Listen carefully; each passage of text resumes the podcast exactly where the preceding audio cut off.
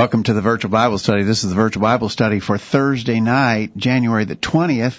We've been taking a long hiatus with a lot of different complications, but we're back tonight and we want to talk about an important Bible sub- subject. We're going to talk about confession. And that's a concept that's used in at least two important ways in the New Testament, and we'll be looking at both as we consider the subject of confession on the virtual Bible study tonight. We'll be ready to roll in just a minute. Be sure and get your Bibles open and join us for the virtual it's time for this week's edition of the Virtual Bible Study. The Virtual Bible Study is a live, internet only call in program dedicated to the honest study and discussion of God's Word. Do you have a question about something in the Bible? Or are you simply interested in learning more about the Scriptures? If so, we hope you'll stay tuned tonight as we look into the pages of God's Word. The Virtual Bible Study is brought to you this time each week by the College View Church of Christ in Columbia, Tennessee. You can participate in the discussion tonight by calling 93 331 381 4567 or by emailing your questions or comments from collegeview.com. We hope you'll take out your Bibles and study along with us as we begin an exciting study of God's Word on this edition of the Virtual Bible Study. And again, this is the virtual Bible study for Thursday night, January the 20th, 2022. Actually, this is the first program in 2022, and we're surprised that that is the case because that was not our intention. But we've had some complications. Two weeks ago, we had a, a little bit of a snowstorm, and it doesn't take very much snow to mess us up in Middle Tennessee. Shuts everything down. Yeah, shuts everything down. And then last week, we had some uh, so I, I had actually uh, the, the, a case of the COVID, uh, and so uh, we canceled last week. This week, our good buddy Kyle Barnes has a, a, positive COVID test, and so he is laying out. So we're all in different spots tonight. Tonight, Jacob is over in Kyle's seat running the the uh, the video control board. Jacob, welcome back to the virtual Bible study. Thank you. It's uh, a little bit different over here. I'm trying to figure this out. Jacob is still Jacob is still working on the technical ends over there, and in the seat that I usually sit in, Josh McCord is with us. Josh, thanks for joining joining us tonight. Good to be here. All right. We we are so dependent upon Kyle. We, we he's been doing uh, our technical work for so long that uh, uh, we, we've just sort of gotten used to having him uh, and and not even asking any questions about how it's done. So uh, we're a little bit handicapped tonight, but we're going to get the job done. Jacob is is hard at work getting things organized over there on the video board. Our announced subject for two weeks ago was the subject of confession. Uh, and we never got to do that. We were going to use it again last week. We never got to do that. And so for a, third time's a charm, they say, Josh. And so tonight we're going to use the subject of confession. It's an important subject, but, but we have to uh, make sure we understand it's used in a couple of different ways. Right. Yeah, I agree. So confession is a subject that has to do with our initial obedience to the gospel. Uh, it, it is is one of the things we do in order to be forgiven of past sins, to become a Christian, to have the hope of heaven. Confession is one of those things that we do. One of those things we're commanded to do. Then there's the entirely different subject of confession of sins. And I think sometimes people confuse the two. And, and Josh, you know, sometimes when we talk about the steps in the plan of salvation. You must hear the truth. You must believe the truth. You must repent of your sins. You must confess your faith in Jesus. You must be baptized for the remission of sins.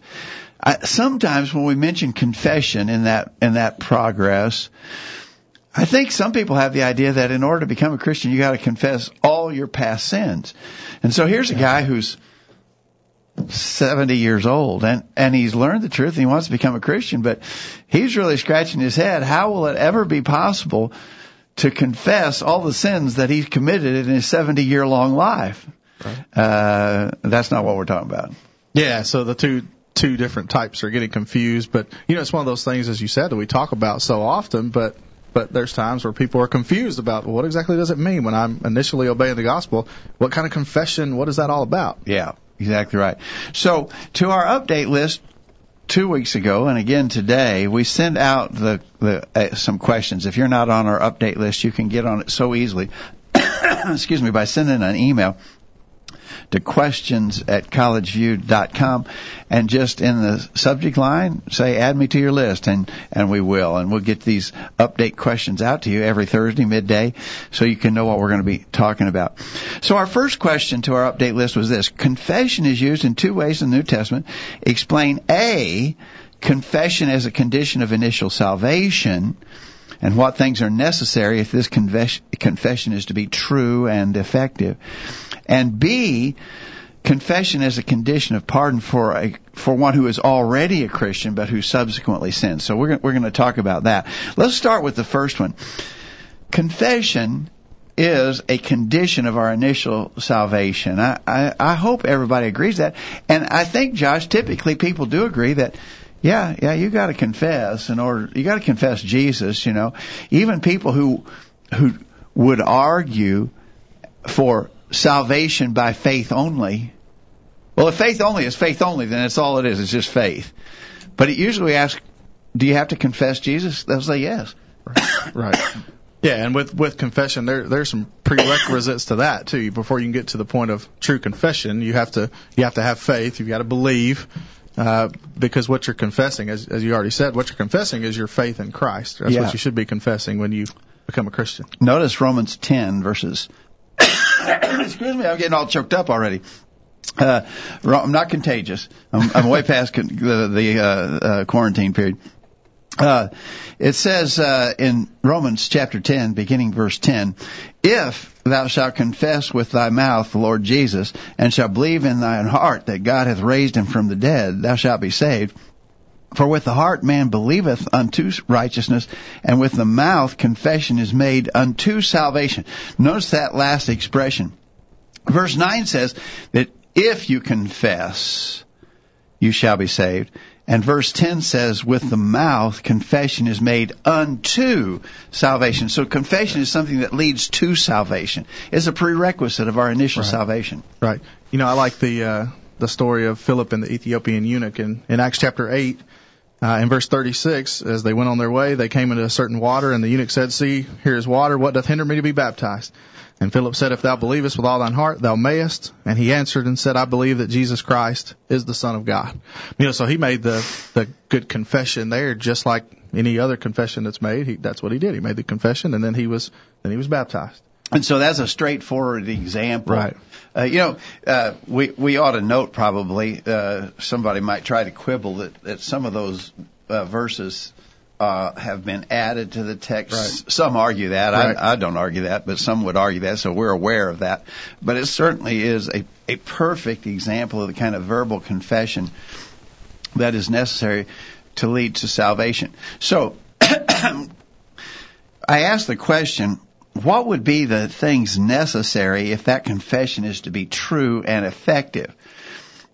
Well, one thing, it has to be public and audible. Uh, so, you know, this is not just something, this is not just a thought process that goes on in my mind. This is something I actually need to verbalize.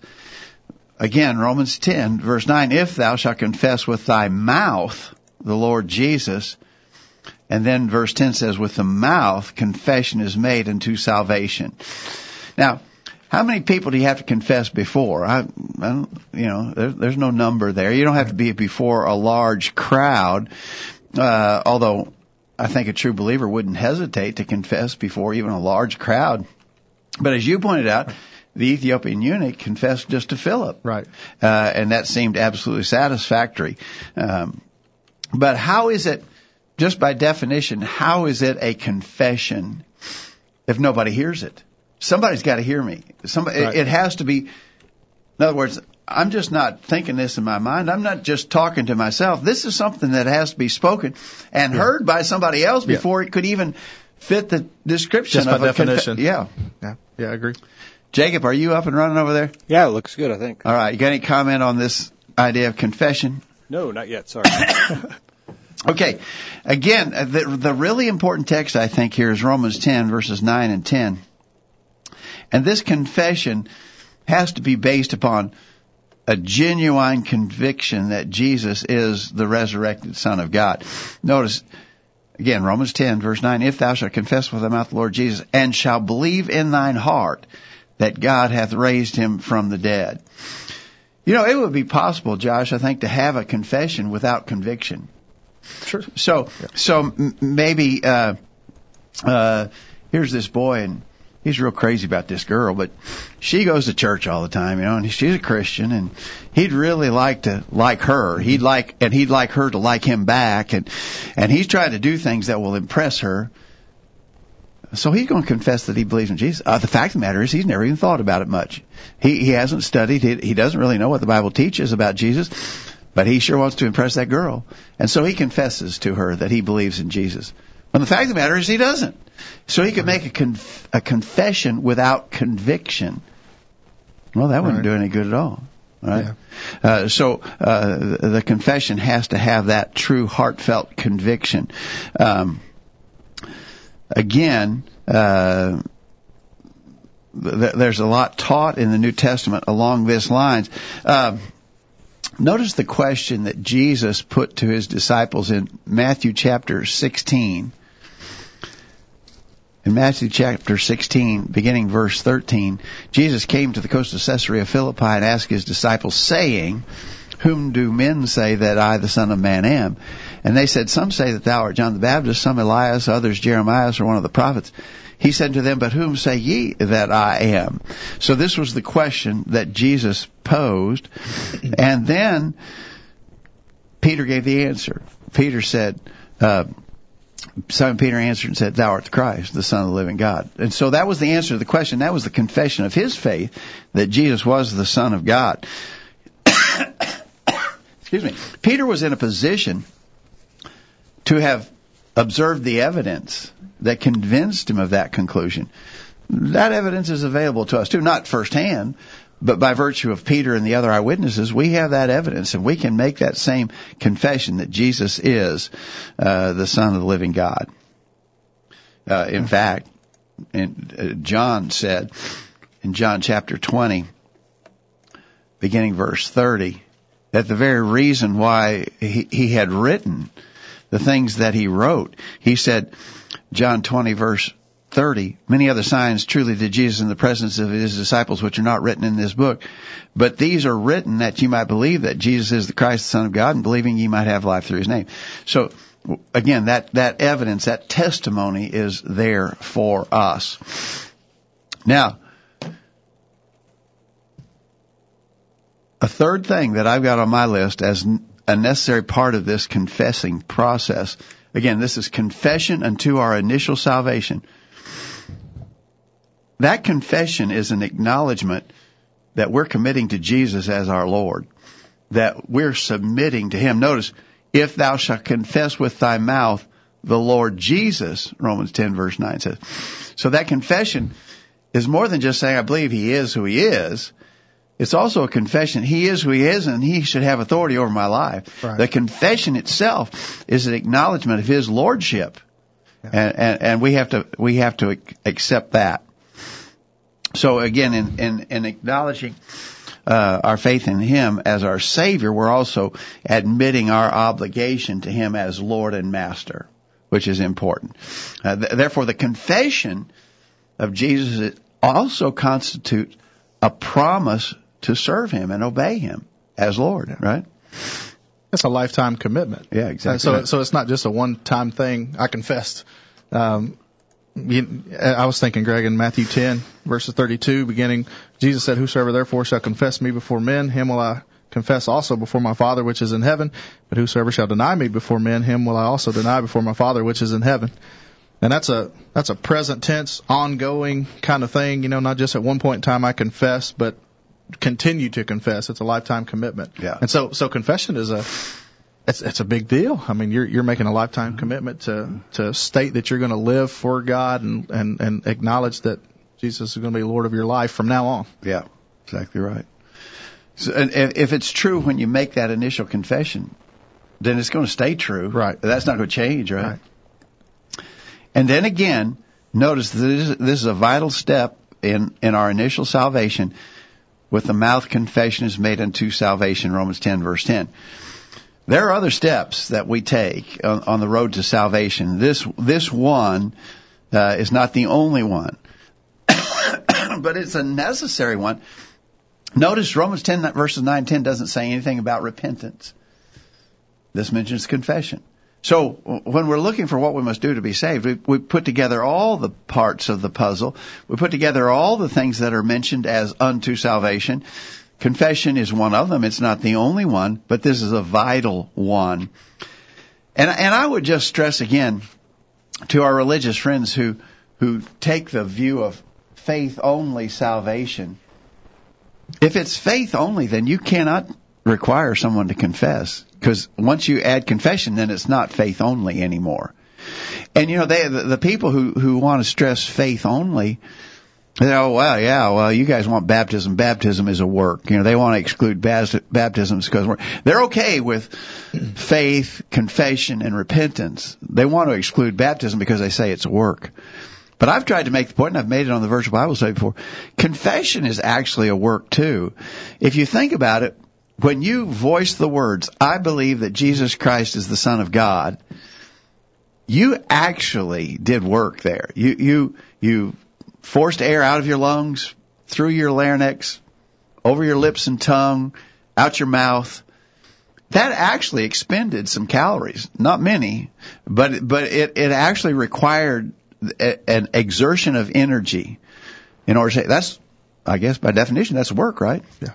So if you if you're willing to acknowledge that confession is necessary, then then you are you have given up your position on faith only. Yeah, well, and belief belief could be you Jesus know, said in John too. seven yeah. that that faith itself is a work. Yeah. Jacob, any thoughts? Uh, well, Dwight and Michelle said confession comes from the heart. Uh, in the chat room, so appreciate that comment from Iowa tonight. That's exactly right, of course. Uh, uh, we we're past time for a break, but I'm gonna I'm, I want to look at uh, a couple of emails we got. Kent sent in two weeks ago, and on this answer, he said. The confession that must be made in order for a non-Christian to be saved is set forth in Romans 10, 9, and 10. Such must be a verbal confession that is an admission regarding the deity of Christ. Such also must be made prior to baptism, Acts 8, 37. While there is no official formulation of words in this confession, for such to be scriptural, it is nonetheless essential to salvation. When we look at New Testament examples regarding such, we note a variation in the specific words that were stated. However, in these variations, all of those confessing Christ stated the same specific truth regarding his being for such confession to be acceptable to God, such must be made upon the basis of genuine, genuine and sincere faith. And Dwight in an email said, confession as an initial salvation needs to come with all the other items needed for salvation. If we're confessing Jesus to be the Son of God, we need to have heard the word, believed it, and repented of our sinful past, then followed by baptism after our confession. If we confess Jesus to be the Son of God and do not repent, our confession means nothing same as our repentance means nothing if we're not willing to confess. I think that's a good observation. That's exactly right, Dwight.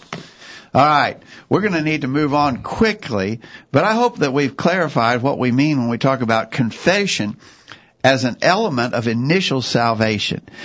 The, the confession as an element of initial salvation is not confessing our sins.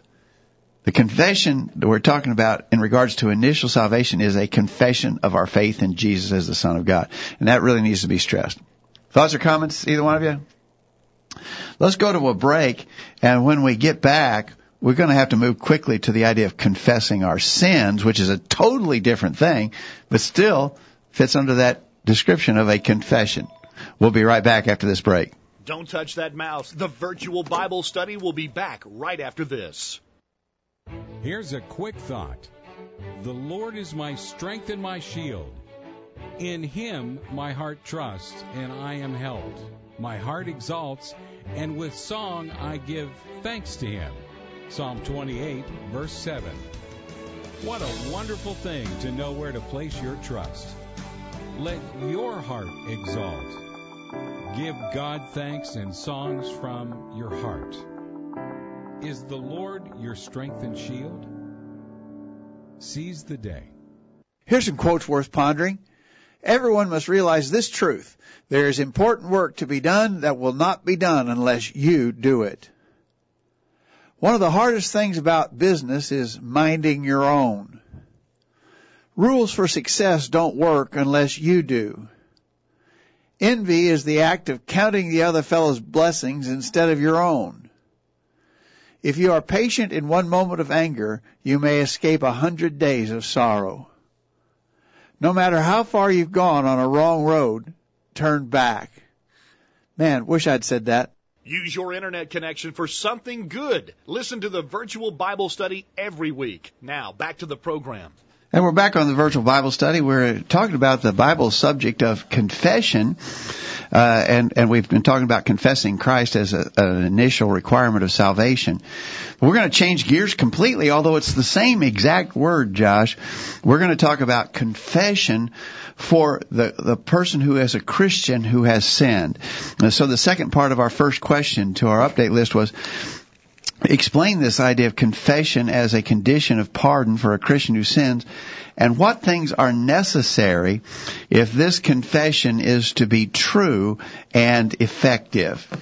All right. So what what about this idea of a requirement for those who are already Christians, uh, f- sort of for the idea of ongoing uh, pardon. In other words, I'm not going to be baptized. I'm a, I'm a Christian, but I sinned. I'm not going to be baptized again. But there is this statement in 1 John chapter 1 verses 8 and 9. If we, notice the apostle John includes himself, so he's talking about Christians, right? If we say that we have no sin, we deceive ourselves and the truth is not in us. If we confess our sins, he is faithful and just to forgive us our sins and to cleanse us from all unrighteousness.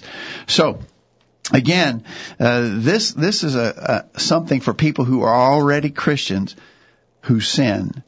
And he says, if, which is a condition. In other words, this is absolutely necessary.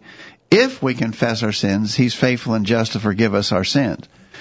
James 5 verse 16 actually commands us to do so.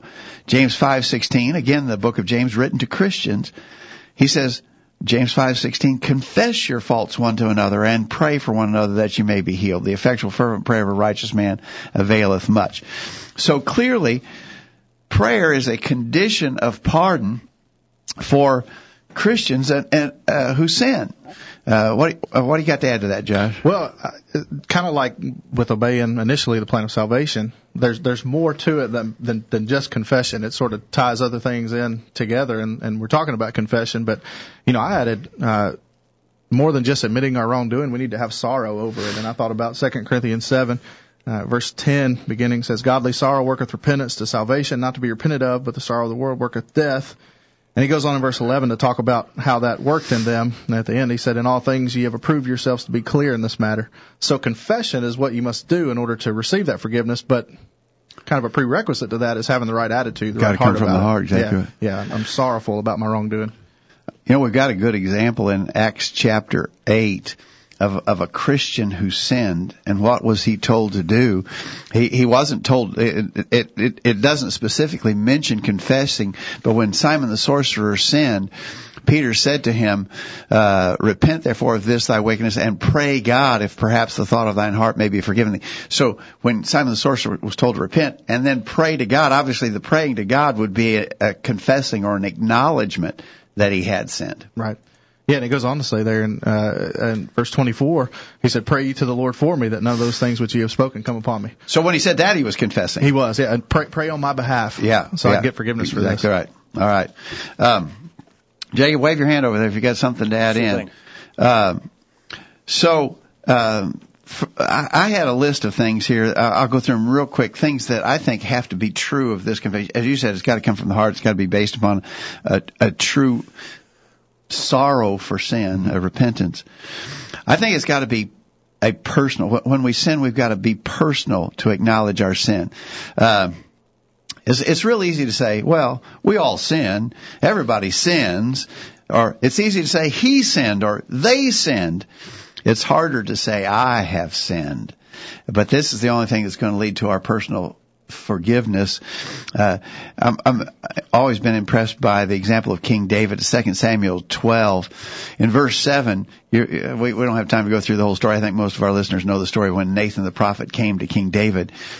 And and Nathan said to David, Thou art the man. You're the one I'm talking about, and you're the one who sinned. And David, who was the king, could have done anything he wanted. He could have executed Nathan on the spot. But instead, very humbly, David said to him, I have sinned against the Lord. That's the hard, that's the hard thing. It's not hard to acknowledge that people sin. Everybody sins. We all sin. He sinned. They sinned.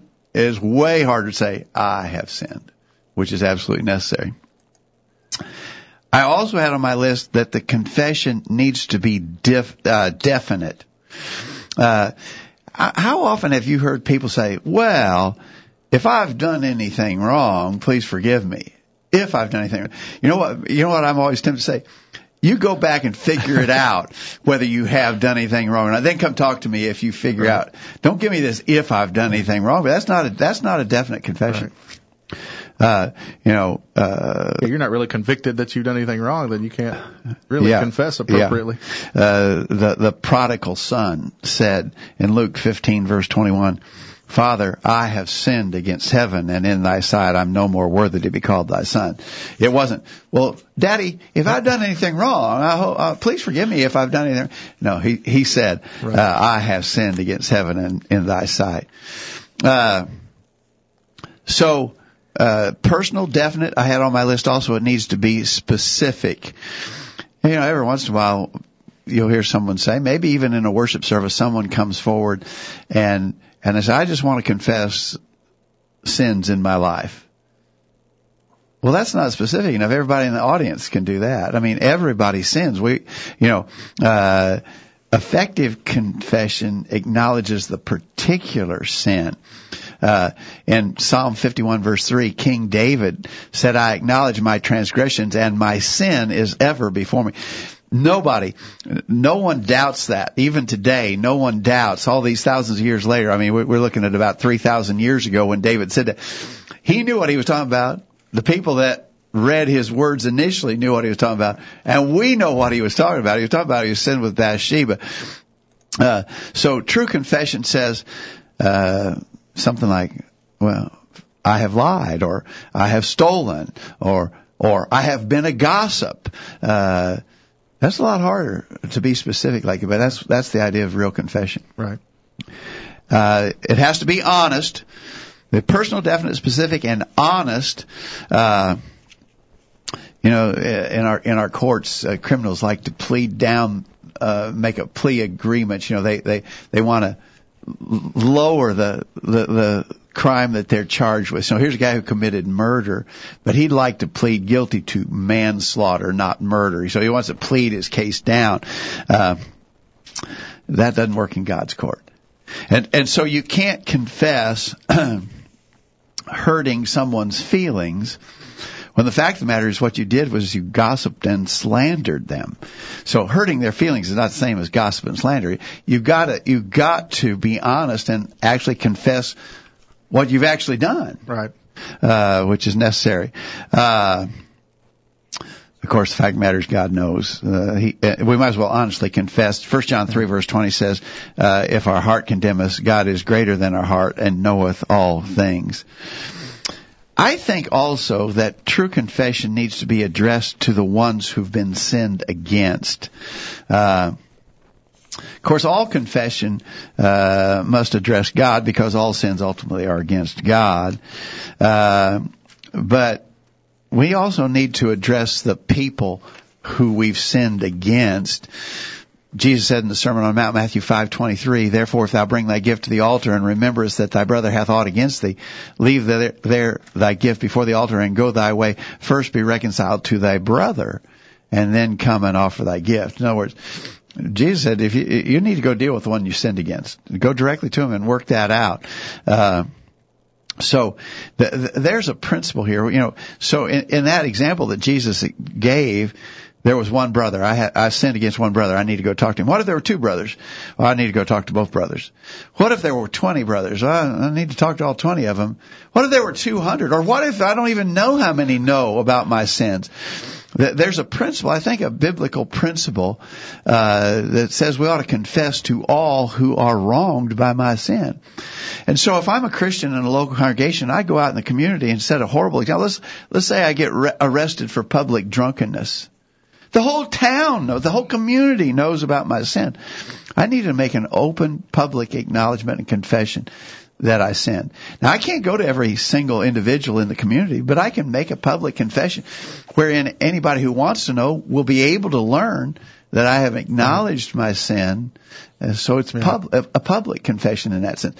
So I think the principle, the biblical principle here is that you need to confess your sin as widely as the sin is known and to all who know of the sin. Yeah. I was thinking as you were saying that Isaiah 59 verses uh, 1 and 2, you know, I mean, you got to recognize that ultimately you've sinned against God and your sin has separated you from Him. So when you confess, you know, you're, you're recognizing the importance of that, not just, well, you know, Greg found out about it, so I guess I better go and yeah. and confess and say I did wrong. No, I mean, you have to realize you you've sinned against God, and that's going to put your soul in danger. Exactly right. And again, when we confess, we're acknowledging that we understand that it is a a prerequisite necessity of being forgiven. Uh, again, 1 John 1 8, if we confess our sins, He's faithful and just to forgive us. Well, that's a conditional expression there, which clearly indicates that if we don't confess, then He won't forgive us. Right. Thoughts, Jacob? Well, I think um, you started off with First John 1 8 and 9, and um, we can learn about confession by what it's in opposition to there and it's in opposition to denying that we have sin.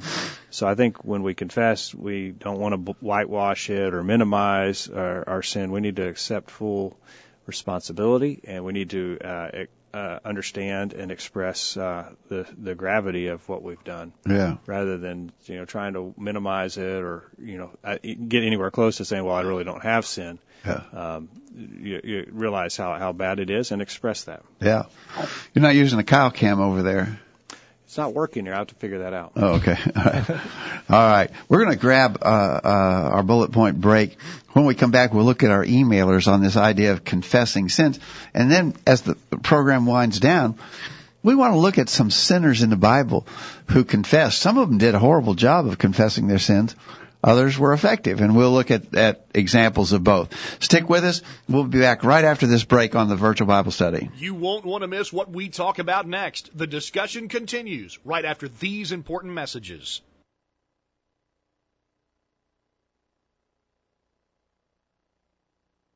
Hello, everyone. I'm Monty, a member of the College View Church of Christ. So you've been hearing all about the College View Church of Christ on the virtual Bible study and are interested in finding out more about the church. But you live hundreds of miles away from Columbia, Tennessee, and can't come and visit with the congregation to find out more. There's no reason to fear. After all, we live in the 21st century. Here's what you can do to find out more about the College View Church of Christ. First, why don't you check out our website while you're listening to the virtual Bible study? You'll find important information about the church there, including bulletin articles there on various subjects, and can even listen to sermons that have been presented at the College View Church in the past. Secondly, if you have questions about the church or about any Bible teaching, why don't you send an email to us and let us know how we can help? Send your questions to questions at collegevue.com. That address, once again, is questions at collegevue.com. We can even have a personal Bible study with you over email if you desire. And finally, if you would rather talk with someone in person, give us a call at 931 381 4567. That's 931 381 4567. You can call this number anytime. If you don't get an answer, leave a message and we'll call you back as soon as we can. We're glad you're listening to the virtual Bible study and hope to hear from you soon. This is Greg Gwin with this week's Bullet Point. The American Institute for Church Growth conducted a survey of 10,000 men and women in various religious denominations. One of the questions asked was how many had married a mate from a different religious background. 62% of respondents reported marrying someone of a different faith. The survey then proceeded to ask that 62% about what happened later in their marriages. Here are the results. For women, 49% converted to their husband's religion, only 8% converted their husbands. Of men, 25% converted to their wife's religion, 39% converted their wives. There are many potential lessons from these statistics, but one really stands out. It is obvious that those who marry a spouse thinking that they can convert their mate later are usually wrong. While women are more likely to change to their husband's religion, it still happens less than half of the time. We especially want to emphasize this point for our young people who are of dating age. Keep your eyes wide open. If the person you're considering for marriage is not interested in learning the truth and committing to Christ while you are dating, the chances are very high that they will not do so after you are married. Be careful about imagining that your case will be different. The statistics simply don't lie. Few choices you will ever make can rank in importance with your choice of a wife or husband, and nothing can help to produce a successful marriage like a common faith in the Lord. That's this week's bullet point. Think about it. A streaming Bible study. Why didn't I think of that? Now back to the guys. And we're back on the virtual Bible study. I want to remind you that the virtual Bible study is brought to you by the College View Church of Christ in Columbia, Tennessee. You can find out more about us by going to our website, collegevue.com. Remember College View spelled funny, C-O-L-L-E-G-E-V-U-E, collegevue.com. And there's a lot of archives of, of, bulletins and sermons and so forth there. You can find out a lot of information about the College View Church at collegevue.com.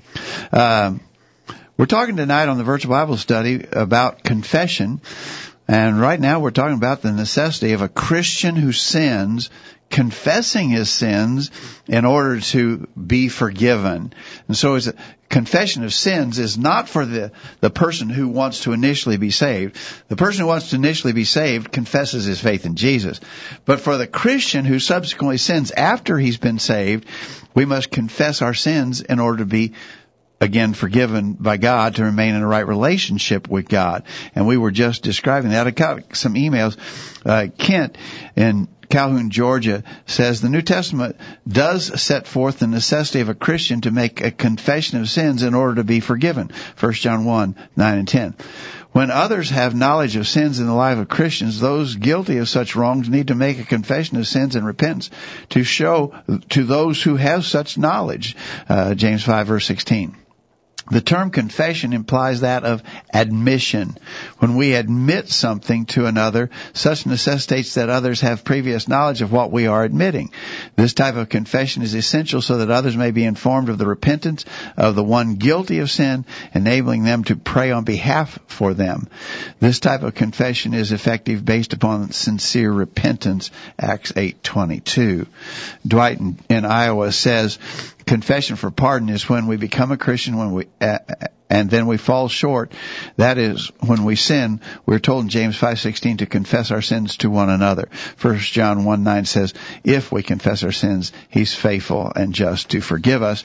And Mohan in Chicago answered this part of this question by saying, "Godly sorrow and plans to repent of the sin are necessary for confession of sin." I think that's right. And you were mentioning that earlier, Josh, as well.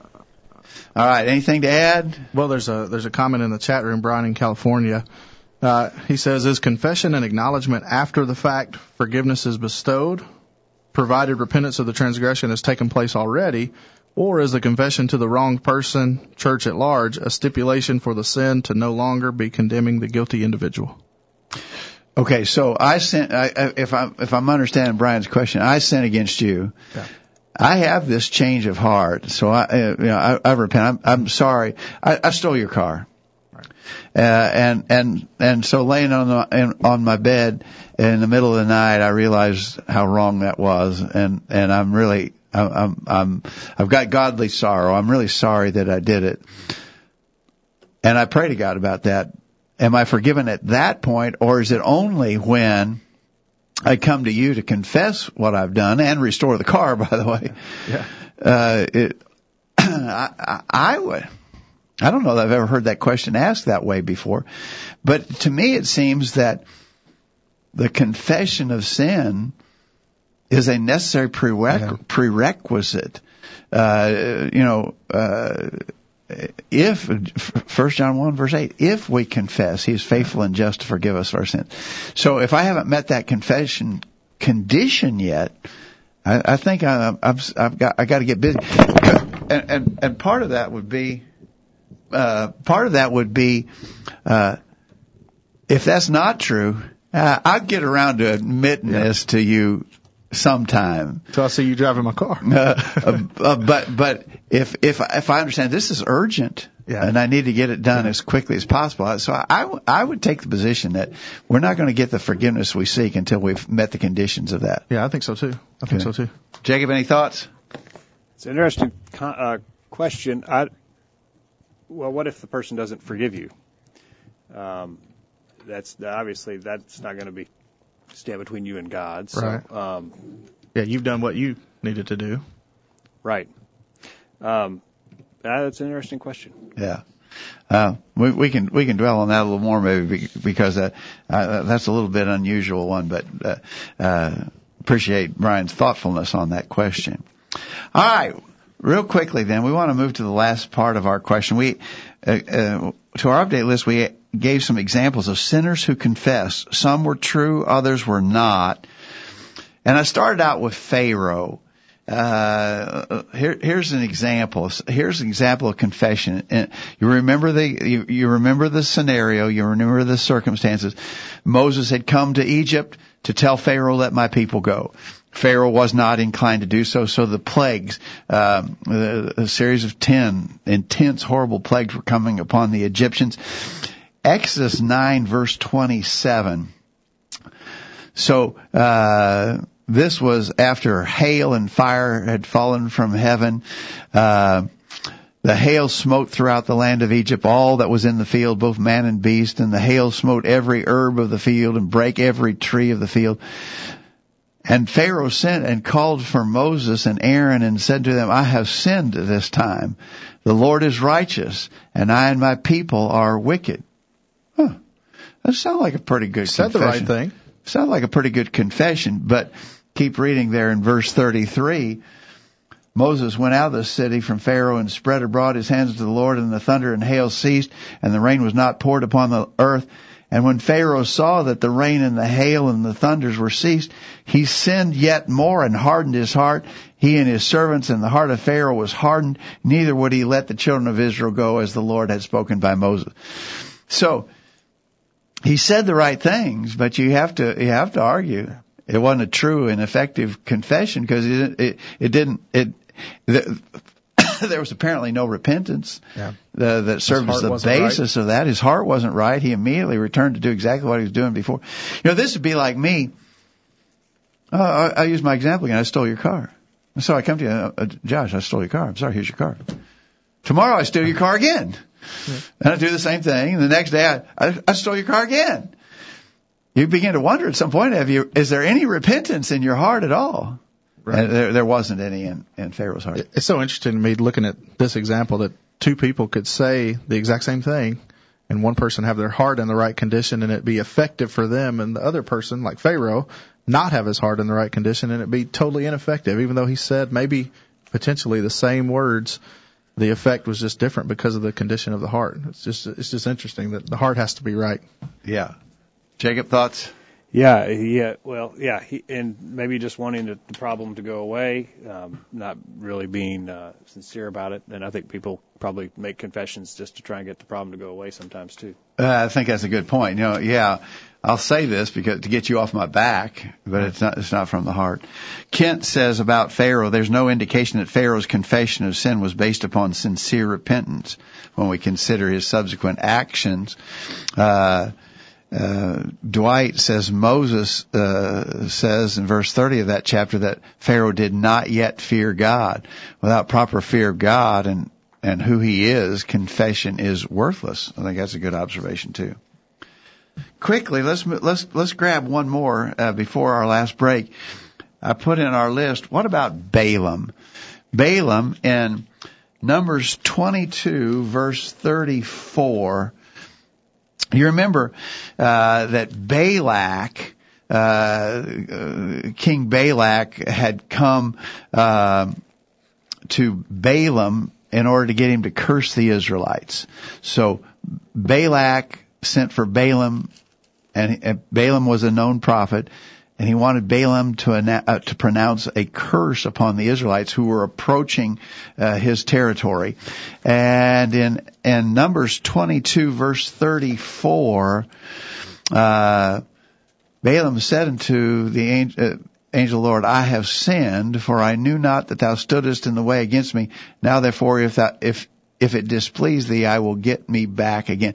The, so this was after he he he was going to go, and on the way, his donkey yeah. tried to stop him several times. Several times, actually, ultimately spoke to him. Right. And and so Balaam was brought to make this confession: I have sinned. I knew not that thou stoodest in the way against me after the donkey had balked uh, uh, in the way. Uh, so here, here's a confession of sin on Balaam's part. But we know the story, and we won't have time to investigate it thoroughly, but it's even mentioned in the New Testament. Revelation 2 verse 14 talks about the sin of Balaam. Balaam apparently did all he could. He, he was prevented from actually voicing a curse upon the children of Israel, but apparently he coached Balak and the Moabites into how to get the Israelites to sin so that God would curse them.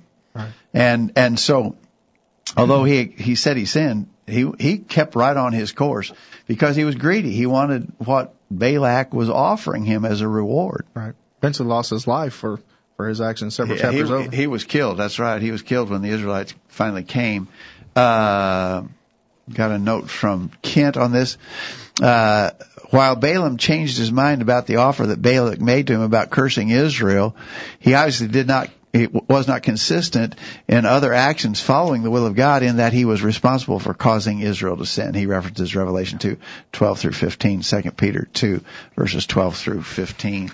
And Dwight says Balak's confession, or excuse me, Balaam's confession seemed to be just.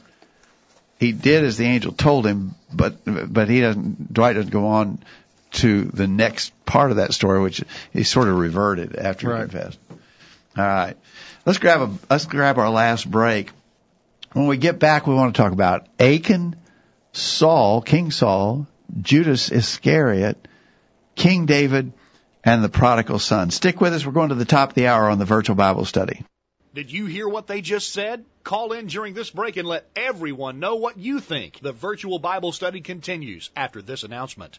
This is Stephen Nicholson, a member of the College View Church of Christ, and I want to invite you to be a regular participant on the virtual Bible study. Your input by way of emails and phone calls are always welcome during the live program. We're also open to your suggestions about possible topics for discussion on upcoming editions of the program. We'd love to hear from you anytime. We're tracking the trends on the virtual Bible study. The number of homeschoolers doubled between 1999 and 2016. A survey conducted by the National Center for Education showed that 80% of parents were worried about the school environment as their children become prone to negative peer pressure. 36% of parents homeschool their kids to instill the right religious beliefs in them. That information is via admissionsly.com. The Word of God says in Proverbs 22 verse 6, Train up a child in the way he should go, and when he is old he will not depart from it. Share your comment with the world. Call in now and be a part of the virtual Bible study. Now, back to the program.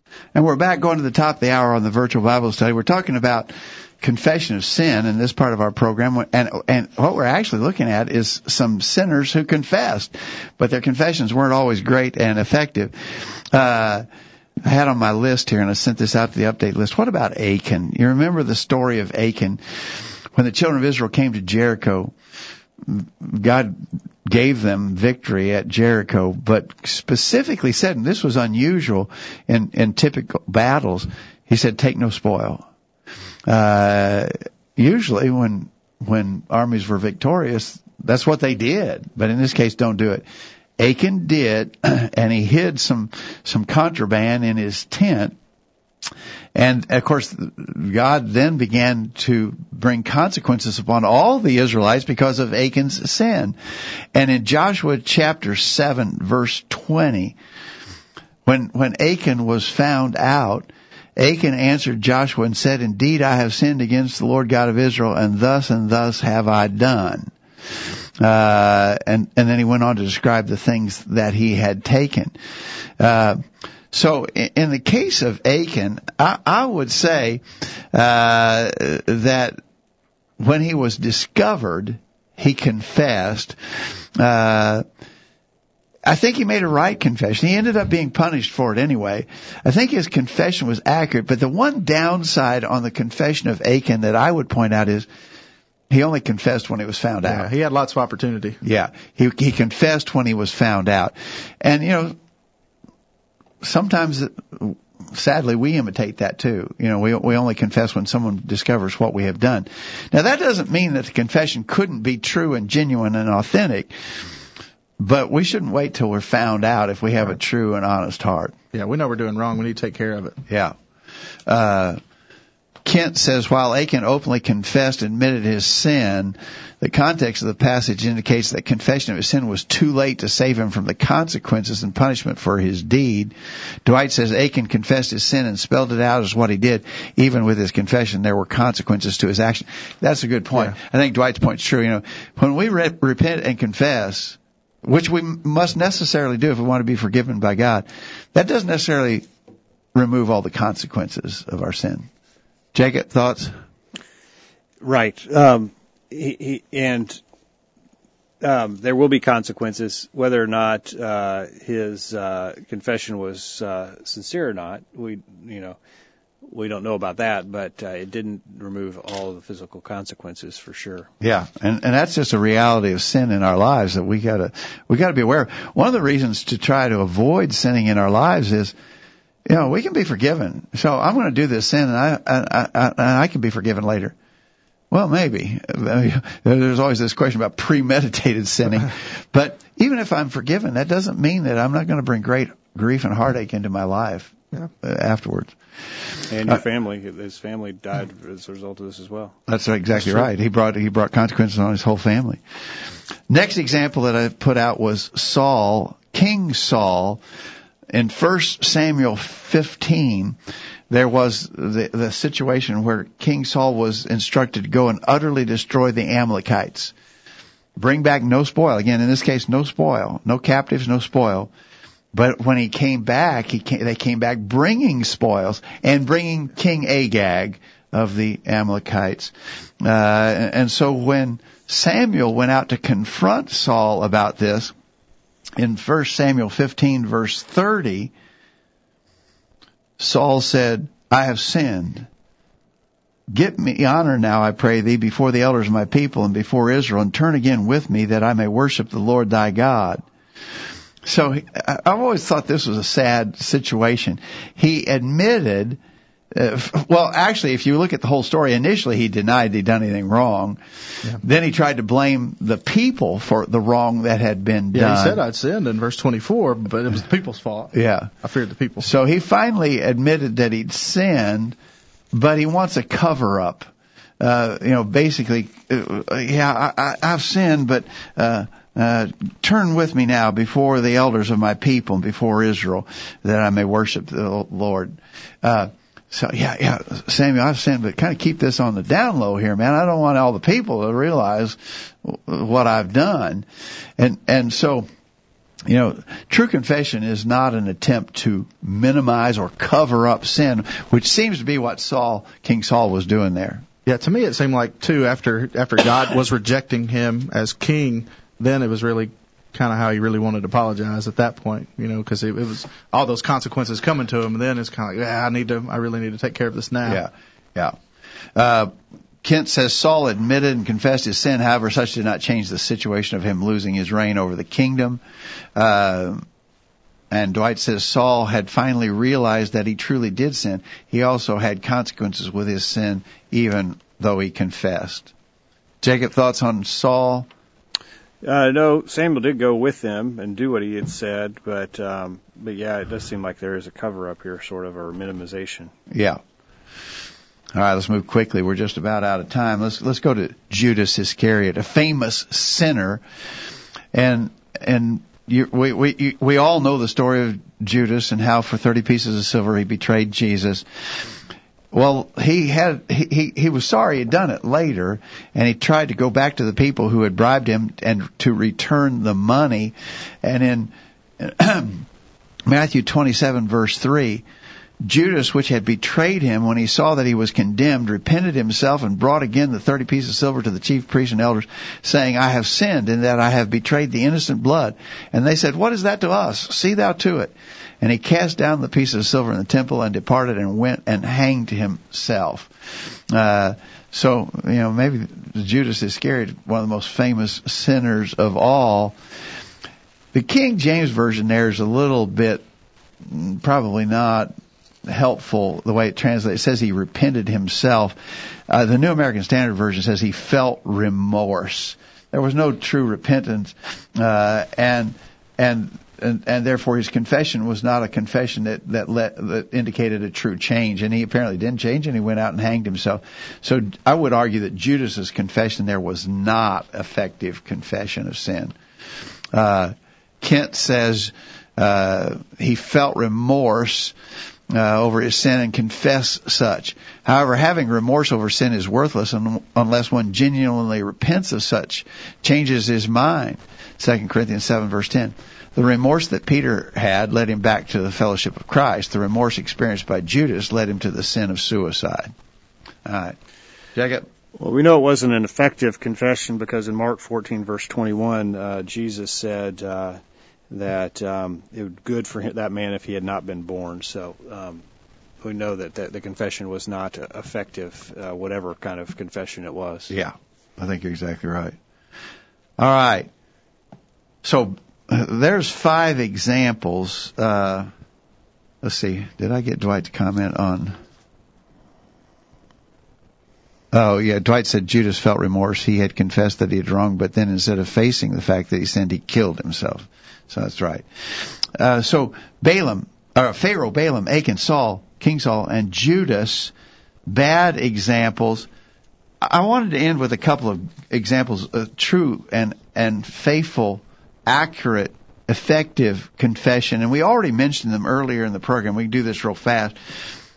King David, in 2 Samuel 12 verse 13, when he was confronted by Nathan the prophet, David said to Nathan, I have sinned against the Lord. That's all he said. He didn't try to, uh, Nathan, I have sinned before the Lord, but man, I, if you knew the stress that I'm under, if you just knew all the things that are going on here as I'm trying to be king over these people, uh, man, I'm telling you, I, yeah, I did it. I admit I did it, but man, you, you would have done that and more if you were in my shoes. There's none of that. There's not just I have sinned before the Lord. Uh, that's a true and effective uh, confession, and and and then of course tie that in with Psalm 51 verse three. My sin is ever before me. He he he he, he really did confess uh, his wrong in that case.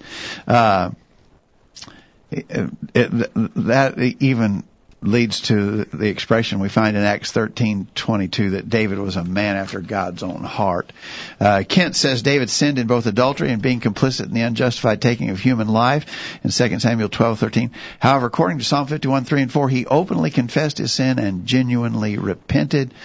Dwight said David's confession was honest. The Lord had taken away David's sin, yet David paid the great price of sin with his son's life. Jacob, thoughts on David? Uh, lots of things we could look at there with David. Um, uh, you know, he uh, I, there's no question about his remorse. Um, there's no question about his accepting of the um, sin that he had done, and, um, and a good example of someone who who fell hard but uh, confessed like we think he should. Yeah. And then the last one we also mentioned earlier is in the the case of the prodigal son, Luke 15:21. You know, I've often thought the prodigal son, so he's coming back with sort of hat in hand. I mean, he's got nothing left. And he sees his father rushing out to him. And, and you know, he could have thought, yeah, hey, my dad, it looks like my dad's glad to see me coming. Maybe I can not have to go all the way through with my plan. Uh, maybe I can, maybe I can work this thing to my advantage. We'll just act like nothing ever happened. Yeah, we'll just, e- I'll just ease on back in there. But he didn't do that. Luke 15:21 the son said to the father I have sinned against heaven and in thy sight and no more worthy to be called thy son. And so he he followed through uh, uh, he didn't attempt to cover up or excuse his sin. He just freely and openly admitted it. Uh, Kent says the prodigal son grievously sinned against his father in Luke 15. In verse 21, it indicates that he openly admitted his sin, and the parable indicates he returned to his father and genuinely repented of his wrongs. And Dwight said the son here was sorry for his ways. He went so far as to be brought back as a hired slave, but he was welcomed back as a dear son. So I think King David and the prodigal son are two great examples of true and effective confession.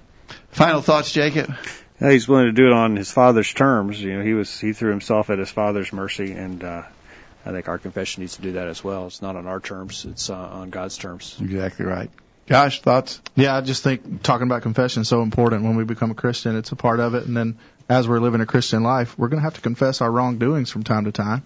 Uh, and so it's good to look at good examples how to how we ought to do it in the right way. Exactly right. All right, that's our program for tonight. Confession two kinds, and both are really important. And I hope we've been able to explain and, and sort of dive into all that's involved in initial confession for salvation and subsequent confession for Christians who sin and how that conf- and, and what really makes for true and effective confession when we sin. We appreciate you all for being out there listening to the virtual Bible study tonight. We we uh, we're looking at the possibility of having to miss for a third week tonight, but that that thankfully didn't happen. We missed two weeks, which is really unusual for us. Lord willing, we're back on track and we'll be able to continue our regular Thursday night Bible studies. Lord willing, we'll see see you next Thursday night, same time, same place for another episode of the virtual Bible study. As Jacob often say, says, Jacob, what do you say? Read and study your Bible, live by it every day. You'll never regret it. Have I got that Amen. right? All right. All right. Thanks everybody. Look to see you next week, Lord willing. Thanks for listening to the virtual Bible study brought to you by the College View Church of Christ. The College View Church of Christ meets at 1618 Hampshire Pike in Columbia, Tennessee. If you are in the Columbia, Tennessee area, we encourage you to worship with the College View Church of Christ on Sunday mornings at 9:30 and on Sunday evenings at 6 o'clock. The College View Church of Christ also welcomes you to attend their Wednesday night Bible studies at 7 o'clock. If you have any questions about something that was said on tonight's broadcast or would like more information about the College College View Church of Christ, please call 931 381 4567. That number again, 931 381 4567. Or for more information on the internet, visit collegevue.com. Be sure to tune into the virtual Bible study this time next Thursday for another informative study of God's Word.